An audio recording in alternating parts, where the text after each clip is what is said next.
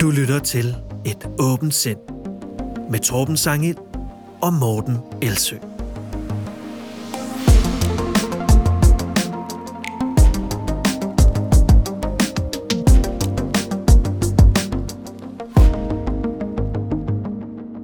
Velkommen tilbage til Et Åbent Sind. Vi begynder med en teknisk kommentar, fordi det er sådan, at øh, den seneste udsendelse, den der udkom den syttende september, den øh, blev oprindeligt lagt ud med en teknisk fejl, hvor der var, altså de spor, som vi talte i, mm. Morten, de, de, de var simpelthen væk.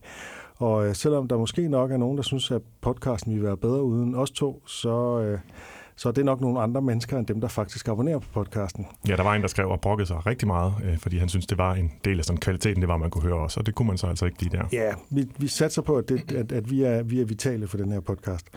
Så hvis du derude er en af de lyttere, der ikke har hørt den forrige udsendelse af den grund, det var den, der handlede om fantomcitater og Sinius Stampe og Joe Rogan og andre ting, så gå lige tilbage og find den, fordi det blev faktisk rettet samme dag. Og nu bliver det teknisk, ikke? Men hvis du for eksempel bruger iPhones indbyggede podcast-app, og måske også andre apps, der er tilsvarende, så skal du fjerne den oprindelige lydfil, for ellers så vil den blive ved med at spille den, der var uden lyd. Og det kan man, altså i iPhone-podcast-appen, der kan man gøre det med funktionen slet overførsel. Hvad det hedder i andre apps, det ved jeg ikke rigtigt. Man kan altid streame fra Heartbeats hjemmeside, hvis alt andet det fejler. Og Heartbeats beklager fejlen, skal jeg så sige. Ja. Og øh, apropos sidste udsendelse, så, øh, så har jeg det her afsluttende citat, øh, hver gang vi har en, øh, yeah. en episode af det her. Og øh, nu har vi haft et indslag om at forholde sig skeptisk til citater, så jeg vil bare sige, at nu den opgave, den er blevet noget mere sådan øh, ærefrygtindgydende. Nu kræver fordi det lidt ekstra meget arbejde. Nu skal du tjekke, at, øh, at, øh, der simpelthen, at det er den rigtige, der bliver krediteret for citater. Jamen, jeg kan ikke bare gå ind på sådan en klassisk citatside længere. Nu bliver jeg nødt til bagefter at gå ind på, på Quote Investigator. Så nu er det blevet endnu en gang en opgave, der er vokset, fordi man gerne vil forholde sig øh, korrekt til det. Ja. Yeah.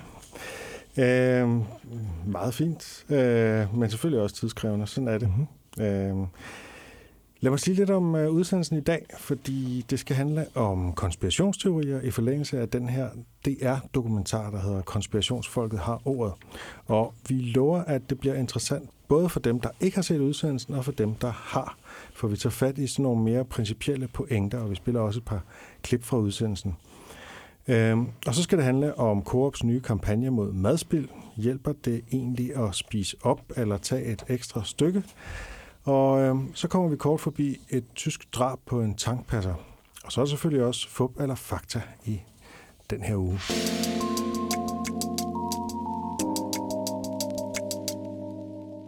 I sidste udsendelse, der kom vi med en masse citater og fandt de rigtige ophavsmænd og kvinder, øh, men jeg lavede ikke en, men to fejl.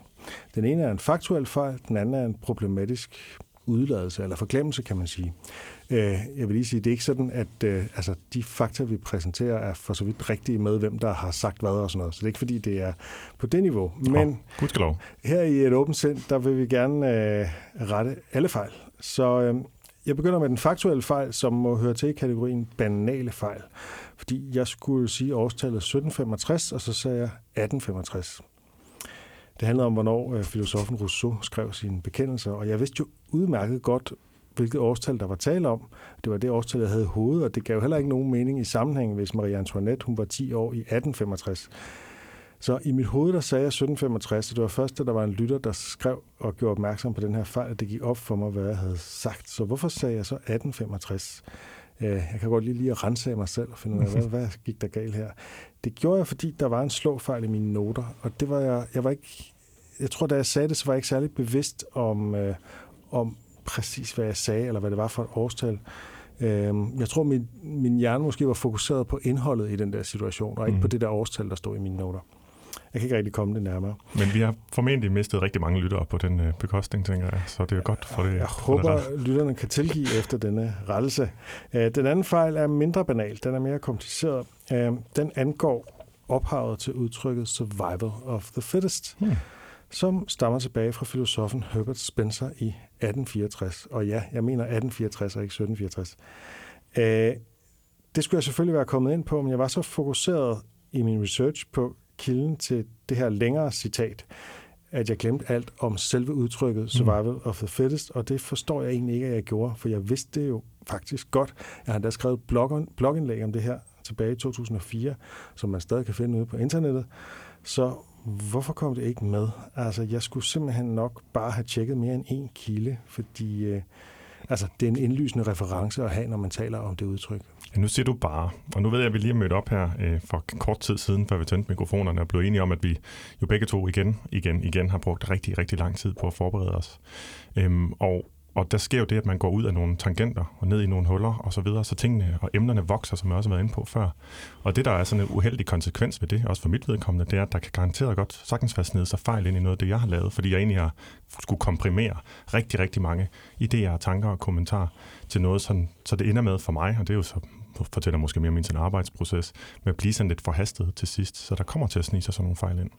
Og det er jo den almindelige morale, ikke? At øh, hurtighed er roden til mange fejl. Mm-hmm. Øhm, vi skal tale om det her øh, Coop-kampagne. Du har jo igen været i vælten, Morten, øh, og vi skal også øh, nærme os lidt øh, dit fagområde. Altså, Coop har lavet en kampagne mod madspild, som du har været ude og kritisere. Hvad handler det om? Kampagnen, som hedder, øh, som de kalder sammen, Redder ved maden, den handler om, hvordan man kan reducere sit madspild i hjemmet, altså sådan privat. Og jeg stødte på den, fordi mange skrev til mig på Instagram, øh, at de havde set en reklame, så det er gået for, det har været på Flow T V, jeg har ikke stødt på den, øh, hvor man opfordres til, at jeg egentlig overspise for at redde klimaet. Det var i hvert fald også den måde, det blev serveret øh, til mig på. Jeg fik den tilsendt, fordi jeg jo, det tænker jeg er værd at nævne her, fordi det er ikke noget, vi taler så meget om, men fordi jeg beskæftiger mig ret meget med menneskers spisevaner, øh, især de sådan, psykologiske mekanismer, øh, dem der får os til at spise, selvom vi ikke er sultne. Det er noget af det, jeg synes er allermest interessant, og noget af det, som jeg har skrevet ja. ret meget om. Og nogle af de mekanismer, de relaterer, relaterer sig egentlig til sådan en, en oplevet sådan dydighed ved at spise op, altså sådan, at det, det, det er godt at tømme sin tallerken. Øhm, den her video, som jeg så fandt senere på YouTube, den er tredive sekunder lang, og i de sidste ti sekunder, der ser man en dame, der propper lavkage ind i sin mund for sådan at tømme et kagefad, men speakeren så siger, for når vi alle spiser op, i stedet for at smide ud, gør det en kæmpe forskel for klimaet. Og henover billedet står der som med store bogstaver, tak fordi du undgår madspild. Men så er spørgsmålet, så hjælper det rent faktisk på madspild? Altså reducerer vi vores madspild, hvis vi smider ind i stedet for at smide ud, som jeg også fik skrevet øh, på Instagram efterfølgende? Altså sæt de to ting over for hinanden. Det er klart, at vi kan jo reducere vores øh, madspild privat ved at gemme rester til senere, for eksempel. Altså til næste gang, vi, vi bliver sultne, vil jeg jo så øh, plædere for, fordi det er en god idé for os alle sammen at blive bedre til at, at navigere efter vores sult og mæthed. Det er sådan igen den psykologiske del af det arbejde, jeg laver med, med madvaner. Men der, hvor det går galt, det er, når vi tror, at det, det gavner os at overspise, øh, eller spise os over med det. Øh, at det på nogen måde i sig selv sådan reducerer madspild. Og det er der absolut intet, der sådan tyder på. At vi overtager skraldespandens rolle, det gør det sådan set ikke til, til, til mindre, til madspild. Øhm, og hvis det skal have en effekt på klimaet, det vi gør derhjemme med vores mad, sådan generelt, så skal det jo sådan i sidste ende medføre, at der bliver produceret mindre mad, tænkte jeg sådan frem til. Øhm, men det kræver jo et forbrug, altså at indkøbet reduceres. Så kan man jo, når man prøver at tænke over, hvad der kan være argumenter for, at det er en god idé at tilgå det på den her måde. Man kan jo argumentere for, at vi jo lærer at købe og lave mindre mad, hvis vi tvinger os, tvinger os selv til at spise op, hver gang der er for meget. Det er der bare intet, der tyder på. Og alle, der arbejder med menneskers spisevaner, ved godt, at det er ikke sådan, vi, vi egentlig hænger sammen. Tværtimod, så, så det, vi øver os på, sådan helt generelt, det er et generelt princip, at det, vi øver os på, det bliver vi gode til. Og det bliver typisk til vaner, hvis vi gør det ofte nok. Øver vi os på at overspise, så bliver vi gode til netop det. Vi bliver ikke gode til at købe mindre ind, eller til at lave mindre mad. Så der er ikke den her overførsel, eller overførbarhed fra, at når vi ser og mærker, at vi bliver overmættet, så tænker vi, så må vi hellere lave mindre mad senere. Det tror jeg, mange vil ikke genkende til, at man næsten altid kommer til at lave for meget mad. Det er mere en vane, end noget, man reagerer på ved at tænke, ah, næste gang, så gør vi det bedre eller anderledes. Mm. Man kunne selvfølgelig forestille sig, at, øh, at vi så spiser lige så meget mindre senere, når vi spiser os overmættet nu. Altså, det så bare forskubber det næste gang, vi spiser. Men den kompensation, den ser man bare ikke rigtigt hos de fleste mennesker. Tværtimod så har vi netop tendens til at spise på bestemte tidspunkter, som også er en udefrakommende sådan styring af, hvad vi spiser, ligesom mængden af det. Igen, folk de bliver bare tiltagende bedre til at lade tilgængeligheden, altså mængden af mad, afgøre, hvor meget de spiser, i stedet for behovet for mad. Jeg tænker jo, at øh, noget af det her, det er jo den fejlslutning, som hedder falsk dilemma. Altså, at enten så spiser man op, eller også så skal man smide, smide ud, og du er så inde på, at der er netop en tredje mulighed, nemlig at gemme resterne. Øh, og selv hvis man accepterer det her falske dilemma, så er det måske stadig bedre at smide ud, end at spise op, hvis man allerede er mæt. Ja, det kan det jo være. Altså man kan også omvendt sige, at hvis vi gang på gang smider mad ud, så lærer vi at købe og lave mindre. Det tror jeg nu heller ikke er tilfældet, fordi det er lidt den samme tanke om, at vi overfører en handling i et regi til en vane i et helt andet regi. Så det er nok mindst lige så øh, ja, usandsynligt som det andet.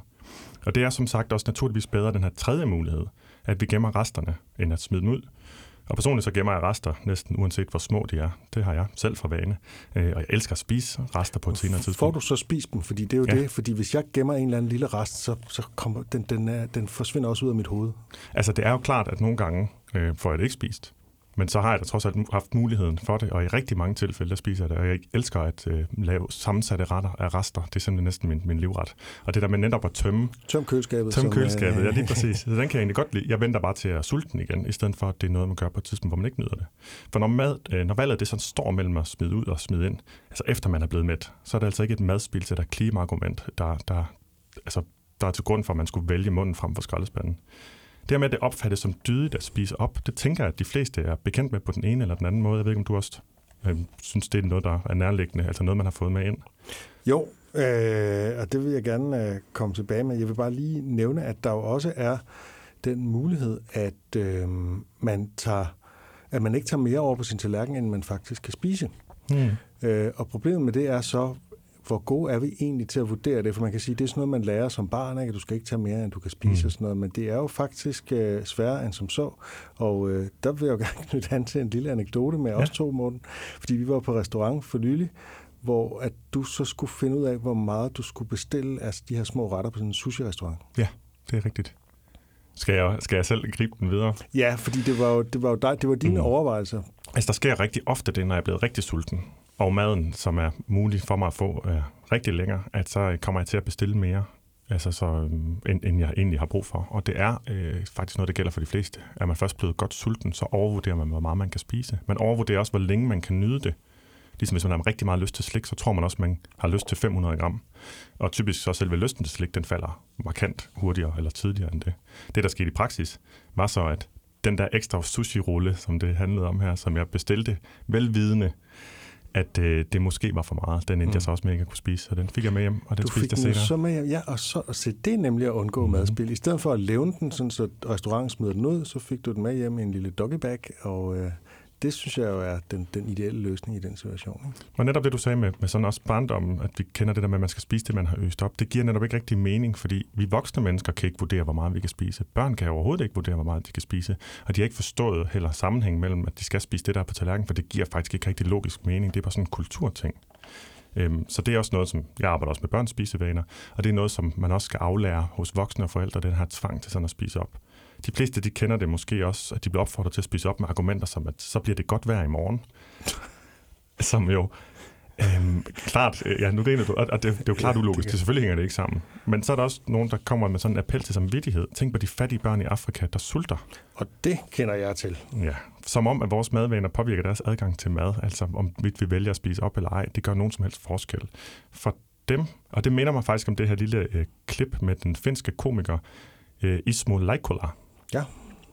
I think I have a kind of a strange relationship with food because when I was a kid, my mom always said that you have to eat everything from your plate. You have to eat all the food because there is starvation in Africa.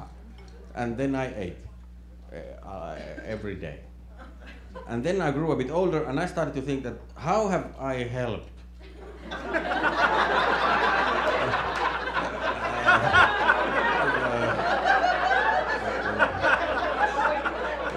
situation in, uh, in, in Africa. Uh, I'm now a little bit overweight.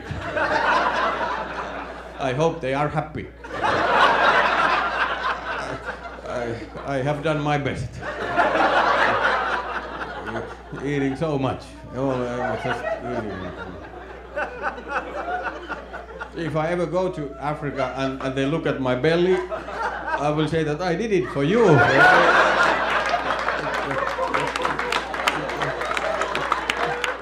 Ja, jeg kender godt øh, den her bid, og jeg kender også komikeren, og den er ret sjov. Og den, øh, jeg kan fuldstændig identificere mig med det, fordi det sidder stadig dybt i mig, at øh, man skal spise op. Og det gør jeg stadig som regel, selvom jeg er mæt, øh, hvilket jo ikke altid er ideelt. Øh, og faktisk, da jeg var lille, så sagde min far altid, at jeg skulle spise op, og når jeg sagde, at jeg ikke var mere sulten, så fik jeg præcis at vide, at jeg skulle tænke på de sultne børn i Afrika. Hmm. Præcis som øh, han har oplevet. Ikke? Hmm. Øh, allerede som, jeg tror, fem-seks-årig, der kunne jeg godt gennemskue, at den logik, den holder jo ikke rigtigt. Hvorfor i hmm. alverden skulle det hjælpe børnene i Afrika, at jeg spiser mere mad? Øh, og ja, den holder jo heller ikke. Hvis man nu skal lave en stålmand på denne her logik, der ikke holder, så øh, øh, viser det måske noget om, hvorfor øh, så mange er opdraget med at spise op. Øh, for måske, hvis man virkelig, virkelig skal være øh, generøs over for den her tankegang, mm. så handler det om noget, som man kunne se i min mormor og morfars øh, middagsbordsritual. Øh, min mormor og morfar, de var meget øh, kristne, og derfor så, øh, inden vi skulle spise, så foldede vi altid hænderne og sang følgende: alle gode gaver, de kommer oven ned, så tak der Gud, jeg pris der Gud for al hans kærlighed. Smukt. Det, jo jo. Det, det handler nemlig om sådan en protestantisk ydmyghed og taknemmelighed over for, at man overhovedet har mad og ikke skal sulte, øh, som ikke kun hænger sammen med protestantismen, men måske også med de her generationer, der har levet under trange kår og har haft en erfaring af, at mad er ikke en selvfølge. Mm. Altså, tilgængeligheden af mad er ikke en selvfølge. Og jeg tror, at den erfaring og den ydmyghed, den ligger dybt i vores kultur, mm. og øh, så kan det måske virke utaknemmeligt, set fra den tankegang, så kan det virke utaknemmeligt at levne mad, som om man ikke sætter pris på den, og det er så der, de sultne børn i Afrika kommer ind i billedet. Øh, altså taknemmeligheden over, at vi er så heldige at spise os mætte, men det hjælper stadigvæk øh, ikke noget på at spise sig overmæt, og, og Coops kampagne giver ikke nogen mening, og derfor er det ret ironisk, at de har sloganet, øh, det giver mening. Ja, fordi det giver mening, vil jo sige, det er logisk, kan man næsten oversætte det til, og det her, det er jo en fejlslutning, som også hedder det non sequitur, eller sequitur, som betyder, at det følger ikke deraf, så det er en ulogisk øh, tilgang. Det er selvfølgelig kun det sidste, og kampagnen har jo øh, ifølge informations, øh, øh, nu kan jeg huske, hvad det hedder, øh, informationsdirektøren, tror jeg, for, fra Coop har, har, jo måske, har jo været ude og stå på mål for det, har gjort det rigtig fint. Øh, Jeg synes, altså kritikken den, den holder stadig, men der er kommet masser af opmærksomhed på den kampagne, og det synes jeg jo egentlig er glimrende. Hvis der både kan komme opmærksomhed på, hvordan man praktisk kan reducere madspild, samtidig med der opmærksomhed på, at det gør man ikke ved at spise sig overmæt, så er, vi, så er det jo lidt en win-win, så jeg er glad for det egentlig. Jeg synes, det er sjovt i forhold til det med at fremme den her sådan tvangsspisningsdel, at det kommer fra, fra det her med taknemmelighed, fordi det, det synes jeg jo egentlig igen, det var et godt argument for, altså, at vi skal forholde os sådan til vores mad, men det er jo ikke en måde egentlig, at... Øh, At, at gøre det godt på, at, at proppe os på den måde. På en eller anden måde, der er næsten også noget hånligt i det, som også lå uh. lidt i sådan en undertone, da, da komikeren var på. Der er også kulturer, hvor det at nøde er en del af kulturen. Ja, altså, det er det også i Danmark. Øh, ja, ja, nå, jamen, altså, jeg mener steder egne i Danmark, okay, jeg mener mere, nogle steder mere end andre. Ja. Altså i Sønderjylland for eksempel, med det store sønderjysk kaffebog, ja. der, der får man, altså der skal man æde sig fuldstændig gammelt i kage. Ikke? Ja, det skal de fleste øh, og også der er hele tiden, og det er næsten en fornærmelse, hvis ikke man tager en mere. Og, ja. og der er sådan en, en, en kultur med, at man hele tiden, du skal have lidt mere, kom nu også. Ja. Ikke? Der er sådan en overspisningskultur, også udover, at vi har det sådan et, et samfund, der nøder i sig selv med mange fristelser, så er der sådan en overspisningskultur, hvor, hvor vi tror, vi kan gøre hinanden glade ved at spise hinandens mad. Øh, og det kan vi måske også i nogen grad, men der er altså også andre ting, man kan gøre. Der er sådan nogle udtryk, der taler det op, det der med at proppe sig. Der er for eksempel det udtryk, der hedder hellere skide det ud, end smide det ud, som i øvrigt heller ikke giver mening, for vi skider det jo ikke ud, vi optager det jo, og det er jo så et af de, de andre udfordringer, der kan være med det, det er jo, at bliver man ved med at have de spisevaner i en forsøg på at leve op til en overspisningskultur, andre menneskers forventninger eller nogen, der nøder, jamen så kan man jo lige så langsomt opbygge en overvægt, som kan forhindre en i at have den bevægelighed og den livskvalitet, som man gerne vil have. Der er også et udtryk, der hedder hellere, hellere revne end levne, hvilket jo også er jo helt absurd. Selvfølgelig vil man da hellere levne end revne, hvis man, hvis, hvis man nu tog det bogstaveligt, øhm, og det er selvfølgelig ikke det, der bliver gjort her. Den her overspisningskultur, som jeg er inde på, det er jo også det, som har gjort, at andre eksperter, der er blevet spurgt om min kritik, den bare er ren forarvelse, hvilket jeg nu ikke synes, der var så meget, der var udtryk for. De bakker jo så op om det. Det er for eksempel Jens Meldgaard-Brun, der er professor øh, ved Steno Diabetescenter ved Aarhus Universitetshospital og leder af Nationalcenter for Overvægt, og også Susanne Tøttenborg, der er seniorkonsulent hos Kræftens Bekæmpelse, hvor hun arbejder på kampagnen Ja tak, lidt mindre. Netop fordi at vi har brug for lige at blive mindet om, at det faktisk ikke er en dyd at proppe sig, at vi faktisk godt kan gøre det på en anden måde, vi kan få mindre portionsstørrelser. Jeg linker til en artikel, hvor jeg udtaler mig til, og hvor de to eksperter udtaler sig til, og også til mit Instagram-opslag. Perfekt.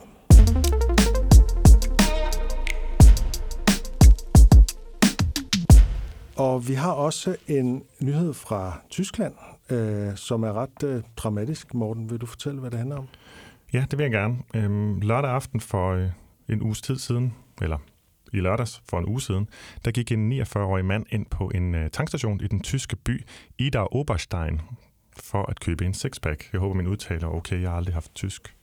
Men da han skulle betale, så ville den øh, tyve-årige tankpasser ikke betjene ham, før han tog et mundbind på, som altså var reglerne øh, der på tankstationen. Det blev den niogfyrre-årige så meget vred over, men han forlod til sidst tankstationen. To timer senere, så vendte han tilbage stadig vred, og efter en diskussion øh, valgte han at skyde den tyve-årige tankpasser lige i hovedet, faktisk, så han døde på stedet. Det kan man læse i en artikel hos øh, D R fra øh, onsdag i sidste uge. Ifølge den artikel er det ifølge sådan, øh, den niogfyrre-årige øh, frustration over coronarestriktioner, der har drevet ham derud, at han har simpelthen skudt den her tyve-årige tankpasser. Og han gav samtidig øh, tankpasseren ansvaret for situationen, fordi han håndhævede reglerne, hvilket jo selvfølgelig ikke umiddelbart giver mening. Øh, regler, som den niogfyrre-årige altså ikke var enig i. Man har så gransket hans sociale medie, øh, gøren og laden, og det viser sig, at ham den niogfyrre-årige har været aktiv i forskellige forer fra konspirationsteoretikere, formentlig både Facebook-grupper og Telegram og andre måske også, som jeg ikke kender til. Øhm, og her har han blandt andet beskrevet corona som opfundet øhm, og vaccinen som dræbende, og han har også øh, fantaseret åbent om vold. Så der er altså umiddelbart øh, motiverne tyder på, at, at det er drevet deraf, og man kan også sige, hvis man tror, at corona er opfundet, og at vaccinen er dræbende. Det er to store ting, hvis man er meget overbevist om dem, så ser det hele jo også virkelig vanvittigt ud. Og især i Tyskland, hvor der jo stadigvæk er mange restriktioner og mere sådan øhm, mere nudging, hvis jeg skal sige det sådan mildt, i retning af at skulle blive vaccineret. Jeg tænker bare, at selv hvis jeg troede, at corona var en del af en kæmpe konspiration, og at vaccinerne var dybt skadelige, så ville jeg ikke synes, det retfærdiggjorde at dræbe en helt uskyldig tyve-årig tankpasser. Nej, men det er jeg fuldstændig enig med dig i. Altså, det handler om, om, om proportioner på en eller anden måde. Ikke? Altså, hvad sker der med dem? Hvordan kan man blive så blind for, at ens egne gerninger er langt værre end dem, man reagerer på? Øhm, og så kan man så sige, jamen han var måske bare en lone wolf osv. Det er han også i nogen forstand. Men han møder jo faktisk opbakning øh, i øh, de sådan mest ekstreme øh, konspirationsteoretiske kredse, eller coronaskeptiske kredse, som er opstået naturligvis først efter coronapandemien er kommet til. Hvor, øh, hvor de, de, de ser det som sagt selvforsvar mod coronadiktaturet, som det, det beskrives som et længe ventet skridt i en befrielseskamp. Ja. Og det er jo så der, hvor det bliver øh, skræmmende. Fordi det er jo noget, som, som vi to har talt om af flere omgange også, og jeg har talt med andre om, at hvis, hvis, når først man begynder at se, at det her det er sådan en radikaliseringsproces, hvor hvis først man har taget skridt nok i den retning, så går man nærmest aldrig rigtigt tilbage. Og hver gang man konfronteres med det, så vil man kun blive skubbet yderligere i, i, i den gale retning. Jamen, så er slutproduktet jo næsten sådan logisk må være, at man bliver så radik- radikaliseret, som man tyr til, til vold ja. og terrorisme. Jeg tror, vi skal sige, at der er kun få konspirationsteoretikere, der griber til våben og vold og terrorisme og sådan noget. Mm. Men hvis man bliver radikaliseret nok, og hvis man i forvejen også har måske en voldelig indstilling, som han også virker til at have, ja. så kan det altså ske. Og det er lidt øh, måske tilsvarende islamistiske terrorister, tænker jeg. Altså, ja. Det er jo de færreste islamister, der faktisk begår terrorhandlinger. Men nogen bliver så radikaliseret, at de gør det, og nogen af deres islamistiske trosfæller hylder dem for det, men det store flertal gør ikke. Mm. Og på samme måde tror jeg, at det gør sig gældende her, ikke? Jo, og det, det, det slående er også, når du sammenligner med det, at, at i begge situationer vil man kalde sig frihedskæmper. Eller det har vi i hvert fald set øh, forskellige. Helt klart. Og det er jo, det er jo sådan virkelig øh, det hårde problem i den her sammenhæng, ikke? Hvornår må man gribe til våben? Altså, hvad med frihedskæmperne under verdenskrig, som hele tiden er det eksempel, der bliver hævet frem, ikke? Jo. Øh, landet er besat, må man gribe til terroraktioner. Jeg tror jo også, det havde jeg ikke selv tænkt om, jeg tror jo også, du har ret i, det kræver også en vis personlighed. For som tilfældet er her, altså, altså en forudsætning for, at man rent faktisk tyr til vold i den situation, også alene. For jeg kan forestille mig, at flere mennesker kan ty til vold i fællesskab, som man ser ved demonstrationer nogle gange, end folk gør på egen hånd. Og ham her, han blev meget ja, vred, som det er beskrevet. En stemning op, ikke? Ja. Ham her var vred. Ja. Og han var ikke bare vred i situationen, han var også vred to timer efter. Og det, ja, han har haft, det, faktisk haft to timer til at fortryde, hvad han var i gang med. Jeg tror aldrig, jeg har prøvet at være vred i mere end, altså en ægte vred i mere end en halv time. Øhm, det, det er lang tid, det står på, så der, det lyder som om, at, uden at vide noget om, om det egentlig, må jeg heller lige sige, så lyder det som om en, en der har forudsætningerne for, altså har en stor vrede i sig, eller potentiale for at have en stor vrede og handle mm. på den. Ja. Det er en lidt... Øh... hård overgang til det, vi skal til nu, selvom at det er det samme verdensbillede. Derfor så vil jeg gerne lige sætte en meget tyk streg mellem ham her og så de fire konspirationsteoretikere, som vi skal møde om lidt. For der er ingen af dem, der viser det mindste tegn på at kunne gøre noget i stil med det her. Tværtimod, de virker som rare, ikke voldelige mennesker, som de fleste konspirationsteoretikere i udgangspunktet er. Der er ikke noget, der er, som det ser ud til. Vi bliver alle sammen ført bag lyset, og steg. Alt, hvad du indtil nu er blevet fortalt, er dækhistorier for at skjule elitens store plan. Der findes masser af forskellige konspirationsteorier, og under corona er der kommet godt gang i dem. Konspirationsteoretikere er jo alle mulige forskellige mennesker, men de har én ting til fælles. De mener alle sammen, at de etablerede medier er en lukket, korrumperet klub, der er med til at skjule sandheden.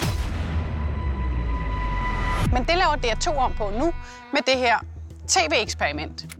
Ja, D R har sendt en dokumentarserie i fire afsnit med titlen Konspirationsfolket har ordet. De giver fire konspirationsteoretikere forstået som mennesker, der er overbevist om, at der ligger en større konspiration bag coronakrisen. De giver de her fire muligheden for at lave en video på tolv minutter, der præsenterer deres idéer, eller i hvert fald nogle få af dem. Og det er så på to betingelser. Den ene er, at processen og dialogerne med værten Signe Molde bliver filmet og redigeret til en dokumentar, og det andet er, at de bliver faktatjekket af Detektor til sidst. Så får de også hjælp af journalist Mads Elsø til research. De fire hovedpersoner er Michael Kastis, som trofaste lytter af Et Åbent Sind vil kunne huske, som ham jeg diskuterede med i P et Debat, altså Michael Kastis. Og de tre andre er Chantal Marcan, Simon August Sepnors og Cecilie Jønk Egedal. Jeg synes, det er et rigtig godt koncept, det her. Vi kommer mm. tilbage til, hvad der fungerer og hvad der kunne være bedre, men det er et rigtig godt koncept, fordi det løser et helt grundlæggende dilemma, som medierne har i forhold til konspirationsteoretikere, nemlig skal man give dem taletid og dermed sprede misinformation, eller skal man tie dem ihjel og dermed udelukke nogen fra den demokratiske debat? Mm. Øh, og det er så måske den salomoniske løsning at give dem taletid og kritisk modspil, som også er det, jeg før har argumenteret for. Det er det, man skal på den ene eller den anden måde. Mm. Det er bare noget, medierne sjældent har tid til. Der kommer igen det der med tid ind, ikke?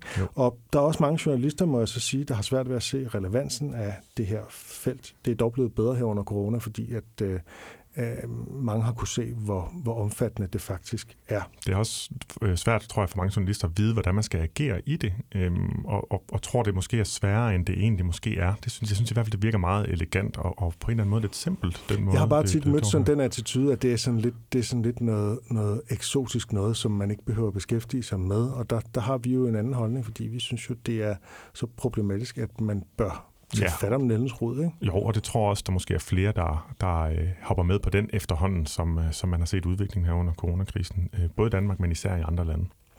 Så her, der tager man dem ind, og øh, de får endda lov til at lave en film i D R-regi, der så handler om W H O's og Bill Gates' rolle i det her. Og det synes jeg altså er en rigtig god idé.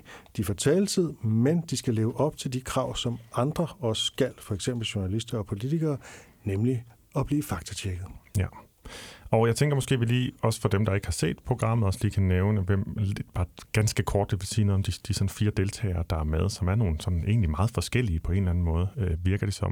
Jeg starter med at sige, at de alle sammen virker helt vildt øh, sympatiske. Der, der er en eller anden måde, og der er i hvert fald opstået en stemning, hvor det virker som om, man, de kan tale, føler, de kan tale frit, og Signe øh, Molde, som er vært, øh, også kan sådan tale frit. Og den, den der frie samtale, der ikke er scriptet, det virker det i hvert fald ikke som, og hvor der ikke er så meget på spil, og ikke er så meget konflikt, det synes jeg er forfriskende for selvom jeg synes, at det her emne er vigtigt, og misinformation kan være farlig osv., så, så synes jeg egentlig, at det var sådan roligt at sidde og følge med i. Nu holdt, trykker pause hver tredive sekunder og tog noter, men ellers så var det en, en sådan rolig og behagelig oplevelse. Og det synes jeg er rigtig godt, fordi øhm, den polarisering og den konfliktoptrappende øh, tilgang, der har været, den, den er jeg oprigtig bange for, mere end jeg er bange for nu, at, at talen øh, egentlig skal falde på det emne. Så de fire, det er Simon August, bare sådan ganske kort, så han sådan meget alternativ, øhm, hvis man kan sige, hvad det betyder. Altså det vil sige, at han, øh, han laver lydhealing og feng shui og reiki-healing, øh, kan jeg se på hans YouTube-kanal. Øhm, og så også øh, numerologi kan man, øh, kan man så se, og det kan man også se på hans navn, for hans Simon er stadig med Z. Han beskriver også selv, hvordan han er blevet en bedre formidler, efter han har ændret øh, bogstaverne i sit navn, som jo selvfølgelig er det, som, som numerologi egentlig handler om. Men det kan vi vende tilbage til i et andet afsnit. Han taler om red pill versus blue pill fra The Matrix. Er det noget, der er, du kan genkende til os? Ja, det er jo det her med, at du kan, du kan på en eller anden måde se, Du, du får en viden, som gør, at du ser verden i et helt nyt lys. Ja. Det er det, metaforen betyder. Det er selvfølgelig altså netop fra filmen The Matrix, som ja. mange vil kende. Ja. Så, så altså, det er sådan en grundlæggende metafor, som de bruger rigtig meget i konspirationskredse. Ja, hvis man først tager den røde pille, så ser man, hvordan how deep the rabbit hole really goes, tror jeg, det er sådan cirka citatet fra filmen. Øhm, og der bliver man så ligesom sat fri gennem at vide, hvordan virkeligheden er. Han siger også selv, vil du have sandheden? Den er ubehagelig, men så vil du få lov til at leve det rigtige liv, og ikke bare det falske. Så er der Chantal. Hun får titlen af psykoterapeut i programmet, men omtaler egentlig sig selv, kan jeg se på hendes Facebook-side, som spirituel alkymist. Ja. Hvad end det betyder. For det ved jeg faktisk ikke rigtigt, hvad det betyder. Nej. Jeg, jeg får sådan samme vibe eller fornemmelse som øh, hos en, en sådan lidt diffus gruppering, der kalder sig, eller kalder sig hjertekvinder, som, har, øh, som, som jeg har talt om i, i to andre podcasts også. Øh, spirituel sjælefokus, øh, selvopfattet særlig god intuition, er sådan nogle af de, de, de hoved, man kan sige, emner, der ligger til grund for det, hun laver. Hun blander psykoterapi øh, med reiki-healing og tarotkortlæsning, og sådan, så meget sådan sammensurium med forskellige alternative tilgange. Og så er der sådan et citat fra første afsnit, som jeg synes skal med. Det hedder, at øh, fem G er jo et biokemisk våben, som er en ret stor, bred og skræmmende påstand. Ja, det, den er ret hæftig. Også i lyset af, at øh, jeg jo nævnte sidste gang, at øh, der er ret få i Danmark, der faktisk tror på den der fem G-konspiration. Ja. Øh, ja. Men den, dem er hun så iblandt. Og de mest sådan utrerede øh, påstande, de fylder heller ikke så meget, men de dukker op på et tidspunkt, som vi måske kan vende tilbage til. Så er der Cecilie. Hun fortæller to interessante ting, at mens de andre siger, at de er blevet vågnet, vågnet de er vågnet, altså blevet vækket eller vågnet på et tidspunkt og ser nu sandheden, så mener hun, hun altid har været sådan, altid stillet spørgsmål. Så hun er ikke sådan vågnet, det er bare hendes måde at være på. Men hun beskriver også senere, at hun egentlig har mistet meget af sit netværk, da hun blev skilt.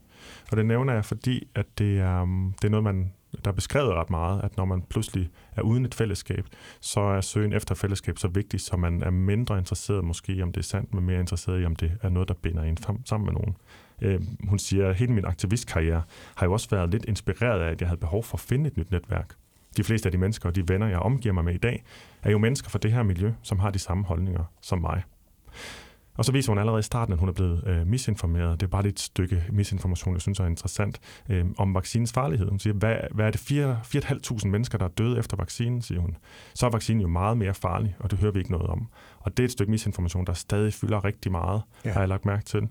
Hvor folk øh, siger, at fordi der er døde fire tusind fem hundrede mennesker, efter de har fået en vaccine, så må det være det samme som på grund af vaccinen. Mm. Som selvfølgelig ikke passer.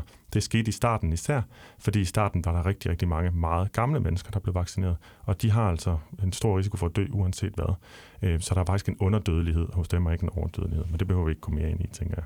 Så er der Michael Kastis, som du nævner. Han siger, at han ser det som sin pligt. Han ser sig selv som frihedskæmper, apropos. Og han er ja. meget passioneret og meget optaget af, hvordan penge styrer alt og alle. Og så kommer vi jo egentlig i gang med programmet. Og sådan rent øh, billedligt eller fysisk, så foregår det jo sådan i en, øh, ja, sådan en, en kælderetage i København, går jeg ud fra, det er. Ja. Et eller andet sted, hvor de så skal sidde og tale sig frem til, hvad de gerne vil have, den her øh, dokumentar, den skal handle om. Og der kommer der så det, som jeg synes er programmets sådan store kunststykke. Det er, at hvad sker der egentlig, når man giver folk, som man normalt ikke vil høre på, lov til at forklare sig? Ja. Og hvad var din oplevelse også øh, der, Torben? Jamen det var, altså jeg genkender jo virkelig mange ting, fordi jeg har... Øh, undersøgt det her felt øh, meget, og har også har diskuteret med konspirationsteoretikere, øh, især på nettet, øh, så genkender jeg mange af de samme øh, mekanismer, ikke? Og, øh, og det er jo helt tydeligt, at øh, øh, da de sidder og brainstormer, så bliver det sådan en øh, connect the dots øh, brainstorm, hvor der kommer alle mulige påstande på bordet, snarere end sådan en en, en egentlig sammenhængende ja, øh, teori. Ikke? Jo, og, og det, det er jo også noget, jeg virkelig må, må sige, der har virkelig ændret holdning. Jeg tror, jeg tidligere, eller ved jeg tidligere haft det sådan, så jeg synes, det var, vi skulle virkelig ikke give øh, mikrofonen til konspirationsteoretikere, for så ville de netop gribe muligheden for at sprede misinformation, som du er inde på før. Der vil ikke være nogen til at sige dem imod. Når vi nu kommer til at se den her proces, så kan vi se det, som egentlig er en rigtig god idé at gøre rigtig ofte, til at finde ud af, hvor meget man egentlig ved. Så bliver man spurgt om, hvordan fungerer det her egentlig? Og så når man skal forklare det sammenhængende, så kan man se, hvad der er huller i det. Det er gaven som underviser, det er, at man finder ud af, hvad man ikke kan finde, hvad man ikke dur til, når man står foran publikum og skal forklare det. Og så kan man så blive bedre bagefter. I deres kreative proces, der bliver det sådan hurtigt tydeligt, at de har meget svært ved at færdiggøre et reelt sådan argument, eller en, øh, en påstand, eller en, sådan noget sammenhængende. De kommer med en masse spekulationer. De kommer med halvfærdige teorier, og ikke nogen sådan sammenhængende underbyggede fortællinger. Jeg sådan, Michael Kastis siger på et tidspunkt bare sådan nærmest slynger ud, øh, noget med W H O, noget med Bill Gates, noget med Jeffrey Epstein, den israelske efterretningstjeneste. Voltaire kommer også ind, og så mener det Signe Molde, siger, hold, hold, hold, skal jeg sige, hvad, kan vi lige prøve at fokusere på én ting ad gangen? Og den her sådan fokuseret dialog, hvor vi tager et emne og bliver færdige med det, det er noget, som er rigtig svært i skriftlige diskussioner også, og man kan se, at det hele tiden stikker af i andre retninger. Yeah. Fordi hvis man bliver ved et emne, så finder vi ud af, at det, du troede om det, det var nok egentlig forkert. Mm. Men hvis man hele tiden kan hoppe videre og flytte fokus, så gør man ikke. Og helt principielt, så den her connect the dots, altså forbind punkterne tankegang, er, øh, den er ligesom, øh, den, den bygger på, at man kan finde, man kan cherrypicke, som det hedder, altså man kan plukke nogle, nogle frugter, der passer ind i ens øh, øh, verdensbillede, men det er sådan små hister her, men så er det ligesom om, tilsammen, hvis du har nok af dem, mm. så, peger, så synes de, det peger han i en bestemt retning, men der mangler simpelthen den der, altså den rygende pistol, ja. Kunne man sige med en krimimetafor. Altså der mangler simpelthen den dokumentation, der overhovedet sandsynliggør hele det her narrativ. Så det er jo sådan et ord, de selv ønsker, ja, ja. elsker at bruge ordet narrativ. Ikke? Og hele det narrativ, de får op at gå, det er bare baseret på nogle få enkeltstående, meget tit fejllæsninger og, og øh, manipulationer af citater og sådan noget. Ikke? Jo, og, og det bliver bare sådan en slags appel til ugler i mosen. Altså, der sker noget, vi ikke må vide. Ja. Øh, og sådan en appel til konspirationsteoretisk tankegang, sådan set mistro.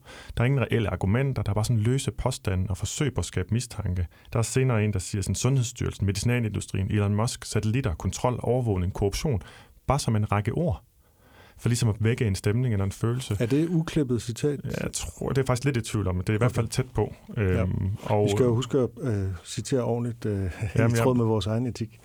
Ja, absolut. Ja, det er bare for, om det var et citat, eller om det var din parafrase. Øh, jeg har ikke sat citationstegn ja. omkring, så jeg tør okay. ikke sige, om Nej. det er det, men det er i hvert fald ikke langt fra. Det er meget, ja. man kan høre det i programmet, ja. at det bliver bare sådan en opremsning af ord, simpelthen.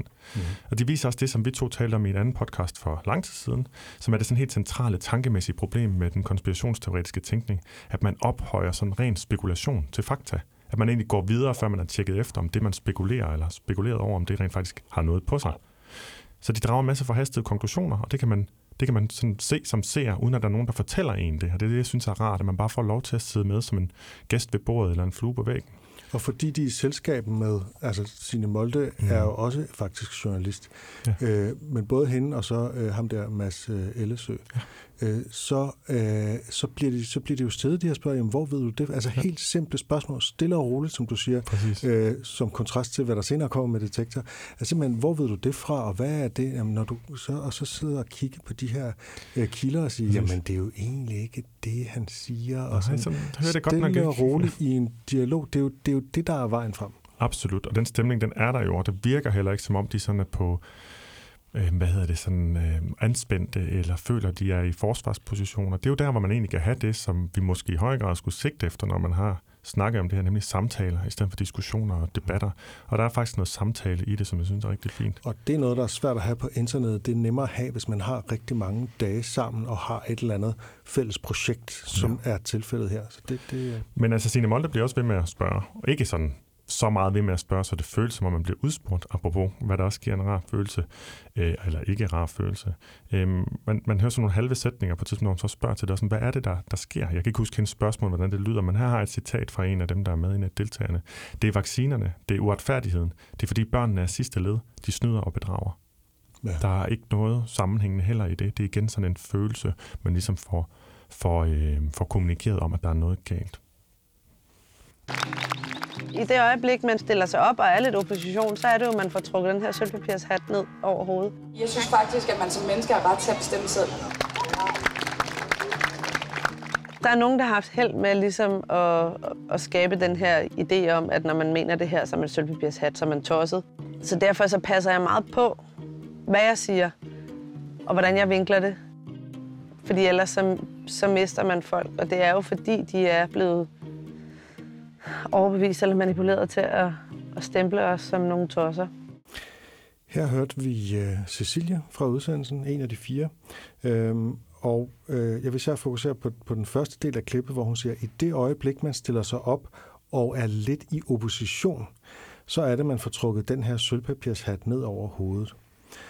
For det første, øh, når man kalder konspirationsteoretikere for sølvpapirshatte, selvom det kan være, øh, måske kan være sjovt at gøre, så bidrager man til at udstøde dem, mm. og til at marginalisere dem, og også til at radikalisere dem. Så det anbefaler vi, at man ikke gør.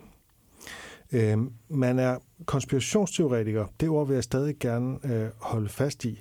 Man er konspirationsteoretiker, hvis man bygger, bygger sit verdensbillede op på udokumenterede spekulationer om, at der ligger en eller anden konspiration bag det hele, og at alle politikerne og medierne er en del af den konspiration. Og hvis man samtidig lukker øjnene og ørerne for dokumentation og fakta og faktatjek, og bare beskylder dem, der kommer med det, for at være en del af konspirationen, mm. eller for at være uvidende for. Øhm, øh, så det, det er... Det er altså noget andet end en anden holdning. Pointen er, at de fremstiller som om problemet er, at de har de forkerte holdninger. Altså, at de er politisk ukorrekte, og derfor vil man ikke høre på dem i den politiske, i den offentlige debat. Og det er ret typisk for konspirationsteoretikere. Mm. Men der må man bare understrege, at der er virkelig en forskel mellem at have en holdning og komme med en påstand. Man må meget gerne have den holdning, at hele regeringens håndtering af corona var dybt problematisk og udemokratisk, og synes, at folk er alt for følgagtige i forhold til Mette Frederiksen. Det er en holdning. Den er jo repræsenteret i stort set alle medier, og nogle gange endda på lederplads, altså kritik af regeringen.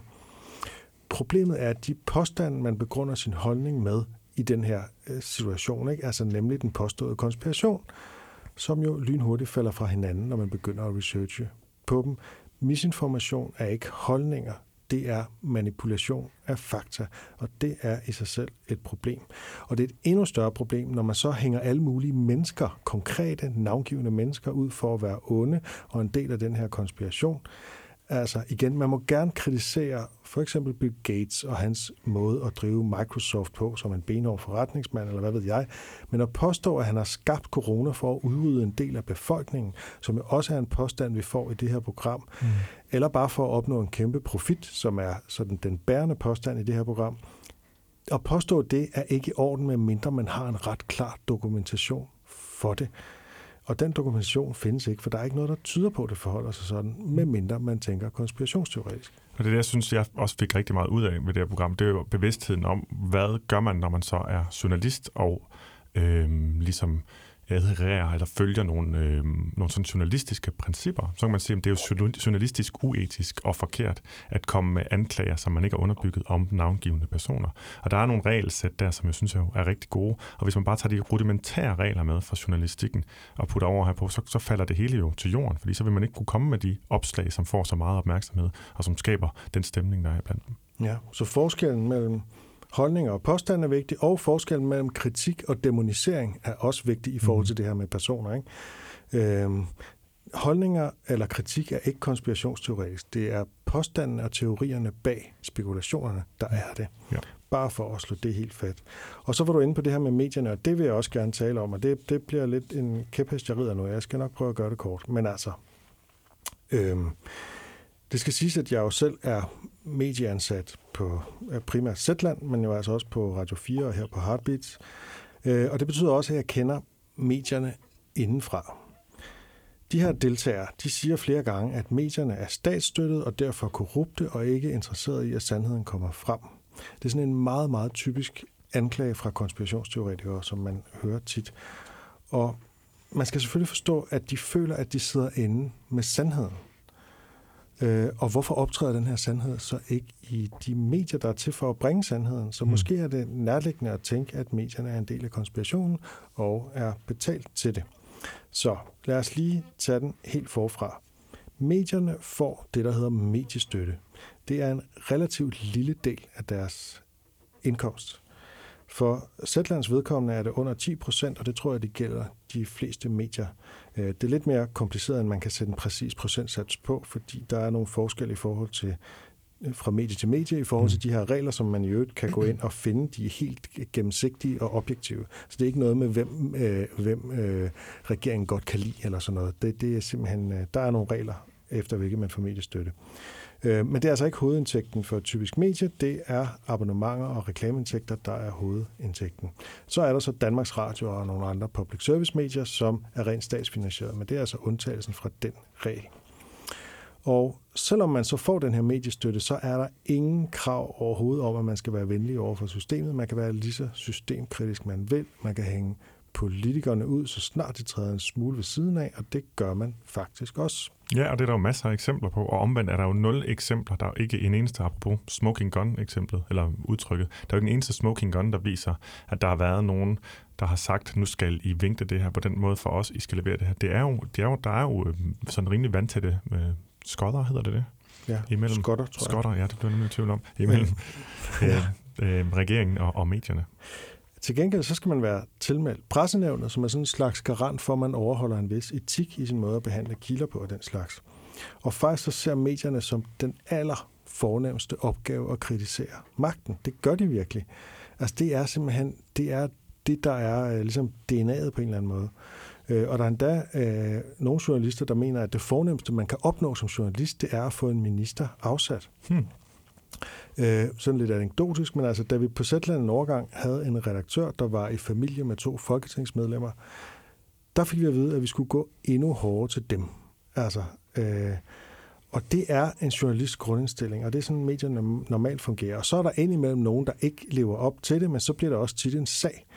Øh, for medierne elsker jo også at kritisere hinanden, så når nogen træder ved siden af, så får de at høre for eksempel i presselogen på T V to eller i mediedebatten i det hele taget.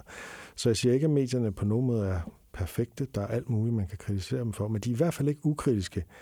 Øh, så ja, altså, øh, der er jo de her gråzoner med clickbait og journalistisk stramning og hårde vinklinger og sådan noget, som jeg skal være den første til at kritisere, som jeg synes også er et problem, og det skal man også diskutere. Fordi det er imod hele den her idé, vi, vi promoverer her om, om langsom og kritisk tænkning. Men det er noget andet end den beskyldning, der kommer her, som er, at, øh, altså, at medierne er korrupte. Ja, man så derfor ikke kan, overhovedet kan stole på dem og som udgangspunkt, og så snart i praksis, at man linker til en artikel, som, så, så vil den blive, altså fra mainstream-medier, som de kender det, kalder det, så vil den ligesom blive afvist alene af, af den grund. Og så er medierne jo underlagt de krav, som deltagerne bliver konfronteret med i udsendelsen. Kildekritik, kildeangivelse, dokumentation, faktatjek. Øh, og det er jo derfor, at medierne ikke bare viderebringer konspirationsteoretiske påstande, fordi de jo ikke bygger på troværdige kilder gengivet på en ordentlig måde. De lever simpelthen ikke op til minimumskravene for, hvordan, hvad man bringer i en avis. Og det må selvfølgelig være frustrerende, det forstår jeg godt, men øhm, i stedet for, at de så kigger indad, så er det så medierne, der bliver beskyldt. Altså, de udadreagerer og beskylder medierne for noget, og det er ikke fair. Ja, jeg er bare sådan lidt træt af den her beskyldning om at være korrupt, øh, at medierne er korrupte, en beskyldning, som vi to jo også som personer jævnligt bliver udsat for. Det er øh, sikkert som ammen i kirken, at kommer man først kritisk til konspirationsteoretikere, øh, eller konspirationsteorier, som, som, som har en eller anden popularitet, jamen så vil man blive ikke bare beskyldt for at tage fejl, men blive beskyldt for at være ond på den ene eller den anden måde. Det er jo selvfølgelig super ærgerligt. Apropos det med at kigge indad, så kunne det jo også være sjovt, ikke kun, nu, nu kritiserer de mainstream-medier med nogle ting, som ikke passer, men også sige, hvad, hvordan fungerer kritikken egentlig i den anden retning? Kigger de kritisk på de artikler, de selv øh, måske har fået deres information fra? Og der kan man jo se, at de følger så ingen af de principper, som du lige har nævnt, kan ikke slæbes i pressenævnet, laver spekulation, klar sort-hvid tænkning, skræmmeretorik, øh, øh, ledende spørgsmål, øh, det her just asking questions tilgang, og selvfølgelig påstanden, der ikke er underbygget, fejlcitater, fejlfortolkninger osv. osv. Så, øh, så, så det er jo kritikken er ensidig, og det er jo det, der vi har talt om helt fra starten, at ensidig kritisk tilgang, det er ikke kritisk tænkning, det er det modsatte. Apropos det, så har de jo sådan et påstået ønske om at finde sandheden. nine eleven havde også sine truthers, så det er altså, der ligger sådan en idé hos og blandt konspirationsteoretikere om, at de er sandhedssøgende. Men den ægte sådan sandhedssøgen, den, den findes jo inde i den sådan videnskabelige tænkning, hvor man virkelig aktivt bare leder efter sandheden, uden at være farvet af, at man vil det ene eller det andet, eller at sandheden skal se ud på en bestemt måde. Cecilie, en af deltagerne, siger, at de alle håber på at blive modbevist. Altså finde ud af, at verden ikke er sådan, som de tror, den er. Det lyder Men, rigtig godt. Det lyder jo rigtig godt. Og der må jeg så bare sige, at det forholder jeg mig meget skeptisk til, for det synes jeg simpelthen ikke, der er nogen tegn på, at det forholder sig på den måde, så det passer for egentlig ikke. Hvis de var interesserede i at blive modbevist, hvordan ville det så se ud? Jamen, så må man stille åbne spørgsmål for det første, ikke ledende spørgsmål og lave spekulationer. Hvad vil et åbent spørgsmål være? Det vil for eksempel være, er der en, en har Bill Gates øh, profitinteresser i W H O eller i vacciner eller sådan noget? Ikke? Det kunne det sagtens være.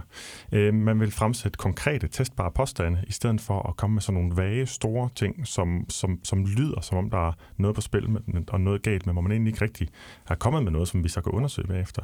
Man vil lede aktivt efter modbeviser, modsatrettede evidenser og alternative forklaringer på det, man oplever, det man observerer, det man læser. Man vil lede aktivt efter faktatjekke alt det, man tror og tror på og læser. Man vil modtage rettelser og modsatrettet evidens med kyshånd, og det ved du og jeg begge to, at det er ikke sådan, det sker. Og man vil behandle alle, der mente noget andet, som kilder til ny viden, i stedet for onde mennesker eller fjender. Og Signe Molde siger også på et tidspunkt, det er jo sådan en helt normal kutyme, at hvis man anklager nogen, så skal de jo selvfølgelig have lov til at fortælle deres version. Det siger hun til Cecilie, der hvor hun gerne vil have fat i Magnus Heunicke. Og der kan man se, hun sådan, nu skal jeg jo ikke tolke for meget på, hvad hun tænker på det tidspunkt, men hun sidder sådan, nå okay, altså det er som om, der er sådan en lille ev, det var ikke lige det, jeg havde tænkt. Og hun spørger så Signe også, også citat, hvad tænker du, du gerne vil spørge ham om, altså Heunicke? Og Cecilie svarer, jeg vil gerne få stillet ham nogle spørgsmål, hvor han øh, kommer ud nogle steder, hvor han bliver presset, hvor han ikke helt kan svare. Og det er jo i virkeligheden ikke en sandhedssøgen, det er jo et forsøg på at spænde ben. Og da jeg skrev det ned i mine noter, så tænkte jeg, jamen det har jeg da også gjort. Og det er der rigtig mange, der gør, at gå til samtalen med et forsøg på at spænde ben for modparten, i stedet for at prøve at finde ud af, hvad der i virkeligheden foregår. Man kan godt gå mere øh, ærligt og redeligt til det. Og hvis man skal forsvare Cecilie en lille smule i lige, lige præcis den der øh, sammenhæng, så kunne man sige, at, hvis, at det er jo også, der er jo mange journalister, der, som jeg var inde på før, har en idé om, at journalisterne de skal fanges på det forkerte ben, og det skyldes nok både hos Cecilie og hos journalisterne fornemmelsen af, at journalister er smooth talkers. De har simpelthen forberedt nogle sætninger, samarbejder med deres... Sagde, hvad sagde jeg? Du sagde journalister. Ja, politikere. Ja. Yes. Øh, at politikere, de øh, i samarbejde med deres øh, særlige rådgivere, har forberedt nogle sætninger, som de så kan sige, i stedet for rent faktisk at svare på de spørgsmål, der bliver stillet. Noget, der også er en vis... Øh, øh, altså, det, det, det, det er til dels jo rigtigt, at ja, det, det rigtigt, gør journalister. Absolut. Man har sjældent sådan... Øh, I, når der er medier på, har man sjældent den der egentlige dialog med politikere. Ikke? Men jeg synes, der ligger noget sjovt i det der, at jeg vil gerne have ham et sted hen, hvor han ikke helt kan svare. I stedet for, jeg vil gerne have svaret. Præcis. Øhm, så hvis vi kan komme et sted hen, hvor han ikke kan svare, så har vi et øh, tomrum, hvor vi nu kan indsætte en spekulation. Nu er det mig, der i øvrigt, øh, sådan, hvad kan man sige, ekstraherer eller ekstrapolerer derfra. Altså, hvis man først kan kreere følelsen af, at her er noget, som de enten ikke vil svare på, eller ikke kan svare på, så kan vi så fylde vores, øh, vores alternative forklaring derind, og skabe den her igen appel til, til mistillid eller mistro. Ja. Nå. Men... Til sidst kommer jo så endelig filmen, som de får lavet. En tolv minutter lang film, hvor de har fået en masse hjælp til. De har blandt andet fået hjælp af ham, som du har nævnt på gang, Mads Elsø, som de kalder journalistisk coach. Jeg kan ikke huske hans C V, men bliver i hvert fald fremlagt som en, der er dygtig, kritisk journalist. Han har lavet, han er gravejournalist og har ja. lavet nogle dokumentarer, som er sådan meget magtkritiske. Blandt andet en dokumentar, meget berømt dokumentar, jeg har glemt titlen på den, men som handler om de her finanstyper, som har, som har svindlet for, for millioner og millioner af, af kroner. Så han er jo absolut motiveret til at kritisere magthavere, når de har gjort noget forkert og afslører det for alle, som jo er det, som det er konspirationsteoretikerne... Det er hans midtje. Ja, som jo sådan set er det erklærede mål hos konspirationsteoretikerne, så han er jo virkelig valgt godt ud til den her rolle. Præcis. De har så de har fået hjælp fra klipper og så videre, nu springer jeg lige over det, og så kan man sige, at de har valgt at fokusere, efter de har haft mange snakker om, hvad den her film egentlig skal handle om, så er det valgt at fokusere på Verdenssundhedsorganisationen W H O. Og det tror jeg egentlig er et udmærket valg. Det er konkret, og det er, sådan, det er afgrænset på en eller anden måde, ikke? Jo, det kan man sige. Man kan også sige, at det, altså, det er sådan lidt spøjs, fordi jeg forstår godt, hvordan de kom dertil, fordi Måske fordi, at det så ikke tager udgangspunkt i noget netop konkret om vacciner, eller nedlukninger, eller restriktioner, eller virusens farlighed, som er de emner, der er centrale for konspirationsteoretikernes kommunikation generelt, altså hvor der har været nogle specifikke fejlagtige påstande om de her emner, så tager de ligesom fat øh, ved, ved den højere instans og siger, fordi at W H O har så meget magt, så øh, vil de undersøge det her i deres udgangspunkt, det er, at de påstår, at W H O er korrupt, står der på deres tavle. Her der går de lidt mere spørgende til værks i selve øh, dokumentaren. Dernæst så tager de så udgangspunkt i håndteringen af svineinfluenzaepidemien. Og den er muligvis under al kritik. Det synes jeg ikke, vi skal åbne op for nu. Det har bare ikke rigtig noget med corona at gøre. Så det er også lidt sjovt, men det er der, man ligesom finder meget af det, man kritiserer. Senere fokuserer de så på W H O's ændrede forklaring af, hvad flokimmunitet er for en størrelse. Fra at være noget, der kan opnås ved, at nok mennesker bliver inficeret eller vaccineret, til kun at fokusere på vaccinerne. Men det vigtigste er dog, i min optik i hvert fald, at de i stedet for at spørge, hvad der gik galt i den sammenhæng, Øhm, hvad, hvad der gik galt, og hvad der var årsagen til de her ændrede definitioner, så bruger det det som afsæt til spekulation. Og så er vi tilbage ved det centrale, det med at være praktiserende konspirationsteoretikere, man dyrker og ophøjer spekulationer, i stedet for at forholde sig åbent, nysgerrigt og sandhedssøgende. W H O's øh, definitionsændring er muligvis noget rod i øvrigt, øh, men den fortæller intet om korruption eller om andre alvorlige problemer. Øh, det er bare faktuelt forkert at udlade immunitet som følge af infektion, øh, når man taler om flokimmunitet. Hvis man går ind på Wikipedia og læser, så kan man også se, at det kan opnås på flere måder. Bare noget, der immuniserer os og immuniserer nok, og det kan opnås på flere måder. For, for dem, der ikke har set serien, så er det en formulering, der på et tidspunkt stod øh, på, hos W H O, og som mm. så blev ændret på grund af kritikken af det. Af ja, så den bliver ændret på et tidspunkt, så bliver den så ændret tilbage på grund af kritik. Og at, altså, at de rettede den her på baggrund af kritik måske, altså W H O rettede den tilbage til også at inkludere naturlig immunitet, men med den store disclaimer, det vil de ikke anbefale. Det, det fortæller os jo ikke alverden, i hvert fald ikke uden at tolke, og ikke uden at tolke i en negativ retning. Man retter jo tekster hele tiden.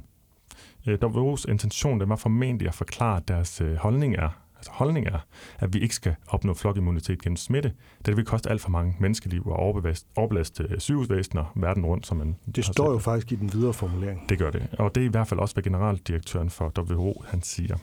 Så i sidste ende, så fortæller de ikke om en eneste ting, som W H O har gjort forkert i håndteringen af coronapandemien. Ikke et eneste eksempel på korruption øh, dukker der op. Og det synes jeg jo er egentlig meget sigende om, hvorvidt der så er noget dokumentation om det. Ja. Altså det, det er jo fordi, de, de, de ser jo, der var noget, der, der er nogle korruptionsanklager, som måske har hold i sig i forbindelse med svineinfluenza. Øh, og det laver de jo så en overførsel, så når W H O kunne finde på det, og det i forvejen er mistænkeligt, at vi lige pludselig har en pandemi, selvom at vi ikke synes, vi har en pandemi, mm. så har det nok noget med det at gøre. Og så er der jo den meget konkrete påstand, altså jeg synes måske, der er lidt flere konkrete påstande, end du synes, men der er jo den meget konkrete påstand, at Bill Gates øh, gennem en donation har lagt direkte pres på W H O for at få, det, for at få corona erklæret som en pandemi. Ja, men det kan godt være, at det er en påstand. Jeg føler, det mere en kraftig antydning eller insinuering. Og det ja, de det siger det jo direkte. Han, han, de siger, at den tiende marts øh, overførte han de her penge, og den ellevte marts blev det så erklæret for en pandemi. Ja, og det er to ting, der sker efter ja. hinanden, og ja. så skal vi tænke, at det er forårsaget deraf. Men det er ikke, det er ikke sagt, og derfor forårsagede han, at de ændrede det. Det er det, jeg mener med forskellen på en helt påstand. Nej, det kan godt være, at det er noget, de siger i, i, uden for ja, det, det kan man deres nemlig. Film. Ja. Og det er også der, jeg har svært ved, nogle gange kommer jeg. Det er jo det, fordi der kommer rigtig mange påstande i mm. løbet af programmet. Der mm. kommer virkelig mange påstande på bordet, ikke? Men da de så skal lave dokumentarer, så bliver det ligesom ja. snævret ind til sådan, det, som de har allermest dokumentation for, som stadig ikke er særlig meget. Og det er jo blandt andet også, fordi Mads Elsø der har siddet egentlig, og når de har ville påstå, og siger, hvordan ved I egentlig det? Og så er de jo endt med noget, som er sådan overordnet og antydninger, og måske er det sådan. Og det, det kommer man også lige tilbage til. Jeg vil lige sige, at jeg synes, der er jo nogle overordnede gode pointer, som, som de har med, at W H O, altså hvis der er økonomiske interesser i W H O, så er det et problem, fordi den ja. måde, de agerer på, og det, de kommer ud og melder ud, det har en meget, meget stor indvirkning. Så det er ekstremt vigtigt, at det skal være meget transparent, øhm, og at der ikke, man ikke skal kunne påvirke dem, for, fordi man har mange penge. Altså det synes jeg jo sådan set er fuldstændig rigtigt. Ja, man skal endelig kunne være kritisk over for W H O, og i forbindelse med svineinfluenza, der, så vidt jeg kan se på den relativt korte research, jeg har lavet, så er der noget at komme efter. Der er rapporter, som godt gør, at der har været interessekonflikter. Og jeg har også et horn i siden på, på, på W H O for at være lidt for venligtsindet over for øh, traditionel kinesisk medicin, som jo foruden formentlig i stort set alle tilfælde ikke at virke, øh, og være et meget, meget stort eksportprodukt. Jeg tror, jeg læste, så det var halvtreds milliarder dollars om året. Øh, men det, det må jeg ikke lige hænge mig op på. Men at man egentlig har inkluderet traditionel kinesisk medicin i I C D elleve, som er altså den her store internationale øh, klassificering af sygdomme, Øhm, som, som hvad hedder det, ændres med, med jævne mellemrum. Der, der, der er den nyeste, der er T C M, eller Traditional Chinese Medicine, kommer med, ikke som noget, man siger, der er evidens for, men bare siger, at her er nogle alternative måder at diagnostisere på.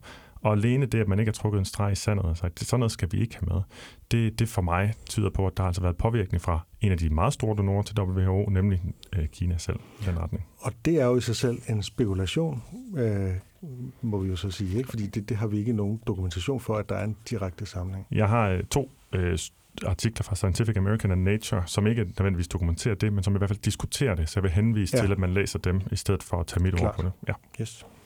Og så kommer vi til det allersidste, Detektors faktatjek. Der er vi nok i virkeligheden en lille smule uenige, men har også nogle enighedspunkter øh, i forhold til, hvordan vi har, hvordan vi har set det.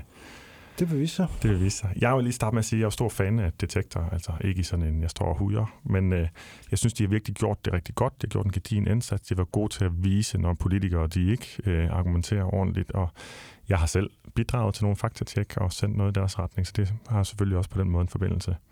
Øh, men den her gang, der fungerer det ikke rigtigt, er min umiddelbare følelse, og man kan lige sige for sådan at riste op, det vil jeg, du vil gøre, hvordan det sådan foregår rent teknisk, det her faktatjek i programmet.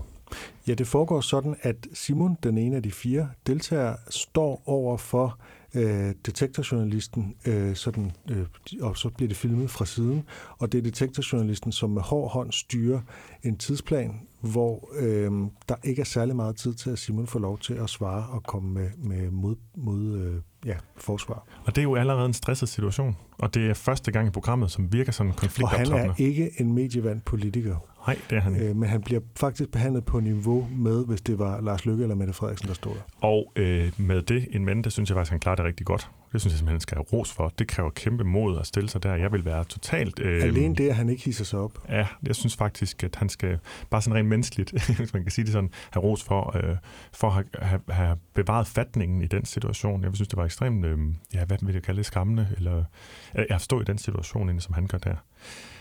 Der er så få reelle sådan sandhedspåstande, testbare, tydelige sandhedspåstande i filmen, at sådan et klassisk faktatjek nok ikke rigtig giver så meget mening. Jeg forstår godt, de har valgt det i starten, at det er det, de skal ende ud med.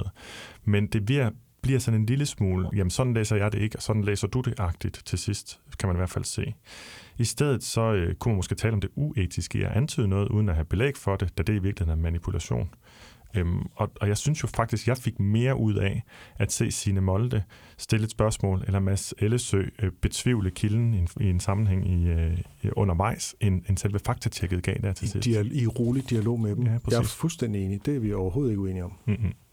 Så er der noget sådan rent teknisk, at de kobler sætningen Detektor, nu citat, penge fra samme industri, som efterfølgende tjener på W H O's anbefalinger, vil bidrage til mistanke om korruption og tillade private interesser, der ikke er demokratisk valgte eller ansvarlige at have for stor magt over W H O. Det kobler de sammen med en tidligere tekst, eller undskyld, tidligere omtale af, at firs procent kommer fra frivillige donorer. Og når de, de har simpelthen valgt den ud på skrift, og når de læser den op, så lyder det, som om det hænger sammen, og når man ser det i deres film, så hænger de to ikke nødvendigvis sammen. Så det handler lidt om en opfattelse. Det sted, som jeg fokuserer på, øh, og som Detektor i hvert fald også er inde på, det er, at efter de her firs procent bliver der sagt, hvilket øger risikoen for interessekonflikter, men som jeg hørte, bliver der også sagt, det er penge fra samme industri, som efterfølgende tjener på W H O's anbefalinger. Øh, altså, det er i hvert fald meget nærliggende at sige, at det er de firs procent, der er det i den sætning, ikke? Og jeg er bare i tvivl om, om det rent faktisk bliver sagt så eksplicit, eller om det mere bliver antydet, så det er to forskellige sætninger. Og jeg tænker måske det bedste, vi kan gøre, det er at opfordre lytteren til lige at, at, at høre det grundigt et par gange, lægge sin egen bias til side så vidt muligt. Og, øhm, og så måske også i virkeligheden bringe fokus over på, at hvis, hvis det kan høres forskelligt, så er det i hvert fald også så det formået at lave påstanden så tilpas øh, vag og antydende, så man ligesom kan måske undgå at komme i, i fælden ja, overfor et faktatjek. Jeg vil i hvert fald våge, der er en suggestion her, der hedder, at absolut. De firs procent kommer fra industrien. Det er det, de prøver. Det er det indtryk, man sidder tilbage med, når man bare ser den. Absolut, og det er jeg slet ikke uenig med dig i. Øhm, og jeg synes også, at deres faktatjek er påstanden om, at øh, W H O ændrer definitionen frem og tilbage, er sådan lidt off, også fordi den bliver så meget sådan mundhuggende på en eller anden måde. Og igen, det er fordi, det er lagt op til, at faktatjek er noget, som er, er noget mere i virkeligheden sådan lidt holdningsagtigt eller antydende, end det er sådan reelle sandhedspåstande. Øhm, og igen, det er ikke en, på den måde kritik, for jeg forstår godt, at selvfølgelig skal de gennemføre det faktatjek, når det nu er det, de har sat sig for som slutmålet. Men det, der foregik undervejs, fungerede meget bedre i virkeligheden. Det var egentlig bare det, jeg ville, ja. ville slutte af med at sige omkring det. Jeg tænker, at Detektor sådan samlet, der var for, der var for meget tidspres, pres, og der blev for meget pedantisk snak om, om helt præcise formuleringer og sådan noget. Øhm, men det skal dog siges, at der er flere faktatjek af øh, filmens påstand inde på Detektors hjemmeside, altså en skriftlig, end dem, der var med i selve dokumentaren. Ja.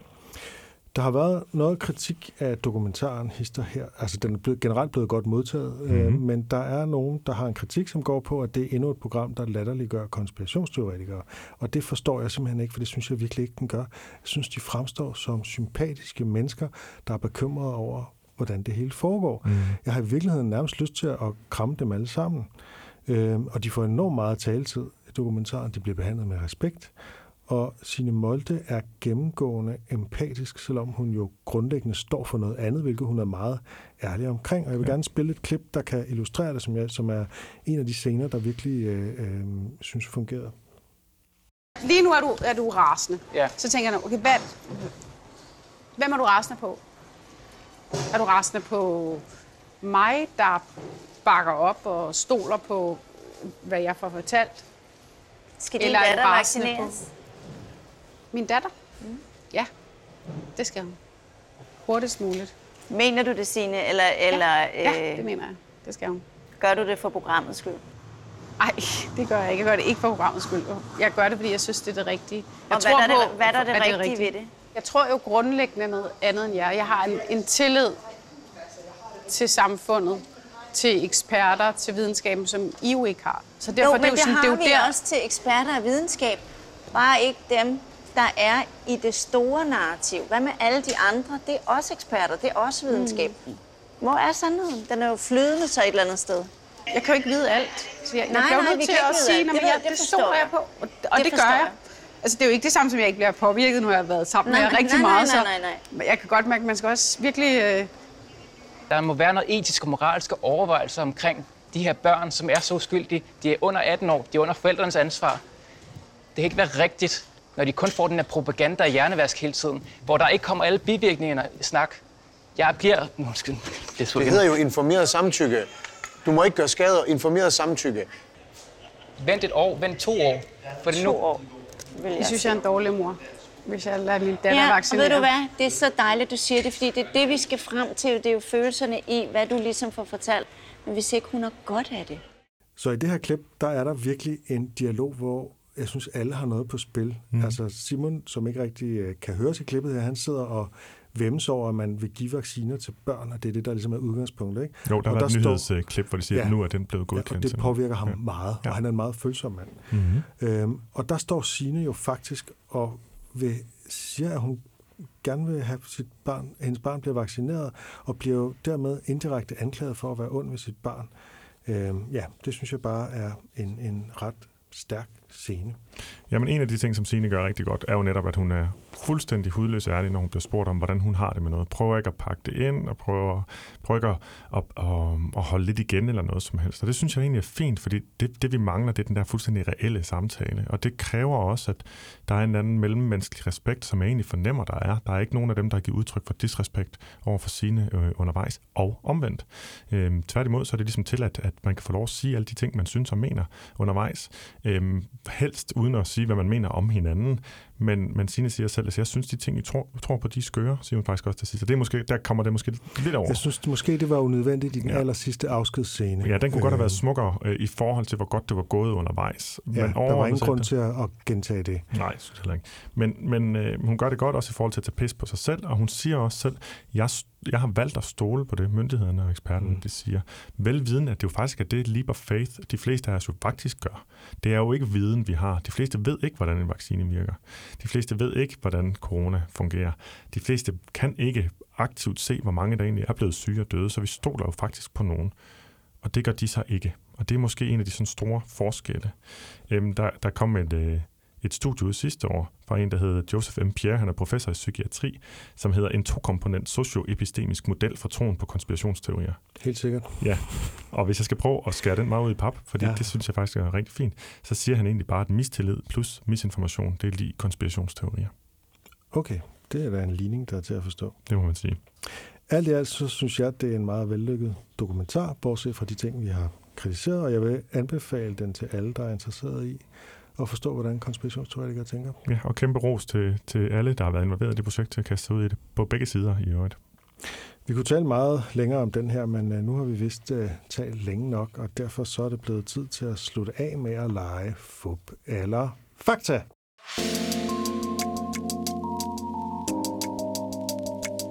Det er jo min tur til det det. at uh, servere en påstand for dig, og uh, som du ved, som den eneste udover mig, så relaterer det sig til noget, vi har talt om før, som jeg så dykkede lidt ned i. Ja, som talte om spændende. På nylig faktisk. Uh-huh. Påstanden lyder sådan her. Det er mere effektivt at læse faglitteratur på papir end på en skærm. Ja, se. Det synes jeg jo, jeg har hørt før. Og det har jeg også hørt sagt, at der er lavet undersøgelser på.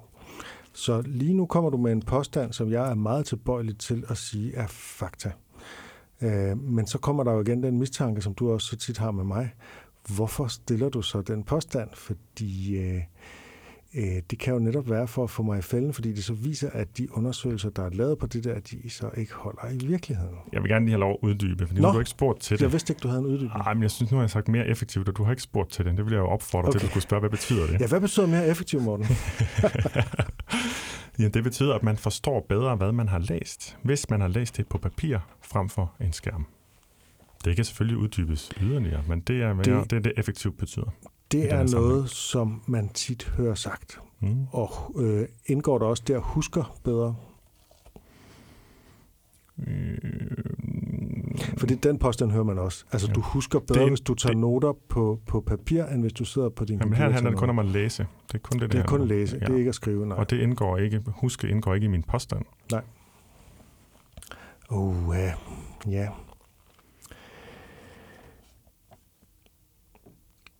Altså, jeg er ret interesseret i at høre, øh, hvorfor man går og tror sådan der, hvis det ikke er rigtigt. Øhm. Altså, du får lov til at høre en masse, uanset hvad du svarer. Ja, ja, det er jeg med på. Ja, ja, ja. ja. oh, ja. Altså, så, så sagen er, jeg er tilbøjelig til at sige fakta, men netop derfor er jeg tilbøjelig til at sige fup, hvis det giver mening. Øh, fordi det er næsten for nemt at sige fakta til den her, og du vil jo gerne narre mig, djævel som du er. Øhm. Det er fint, okay. Der også lige kommer tænkepause til lytteren, mens Nå, så sidder jeg på det. Nå, men det, det er jo... Øhm, det kan være, at, øhm, at jeg skal, at jeg skal øh, øh, tænke, der simpelthen øh, giver dig den øh, tiltro, at du øh, alligevel ikke er så djævelsk, som jeg tror, og øh, derfor siger, at det er fakta. Er det dit endelige svar? Ja. Det er også rigtigt. oh, ja. Du var eddermame tæt på at få mig på den der med, at du nok, du nok prøvede at lokke mig i en fælde. Det var min eneste, min eneste forhåbning den her gang, fordi jeg havde egentlig lyst til at tale om det, fordi jeg stødte på det. øhm, og så tænkte jeg, åh, hvordan skal jeg vinke den? Tænkte, nu, nu gør jeg det bare ærligt og redeligt, så vil jeg lade spillet foregå over i dit hoved. Og det ja, har du så det foregik og så, så sandelig også over i min Ja, det er jeg glad for, så jeg er egentlig rigtig tilfreds. Øhm, det er godt. Ja. Så det er øh, det reelle sådan, resultat, og det er specifikt et studie eller en publikation fra to tusind og nitten af en, der hedder Victoria Clinton.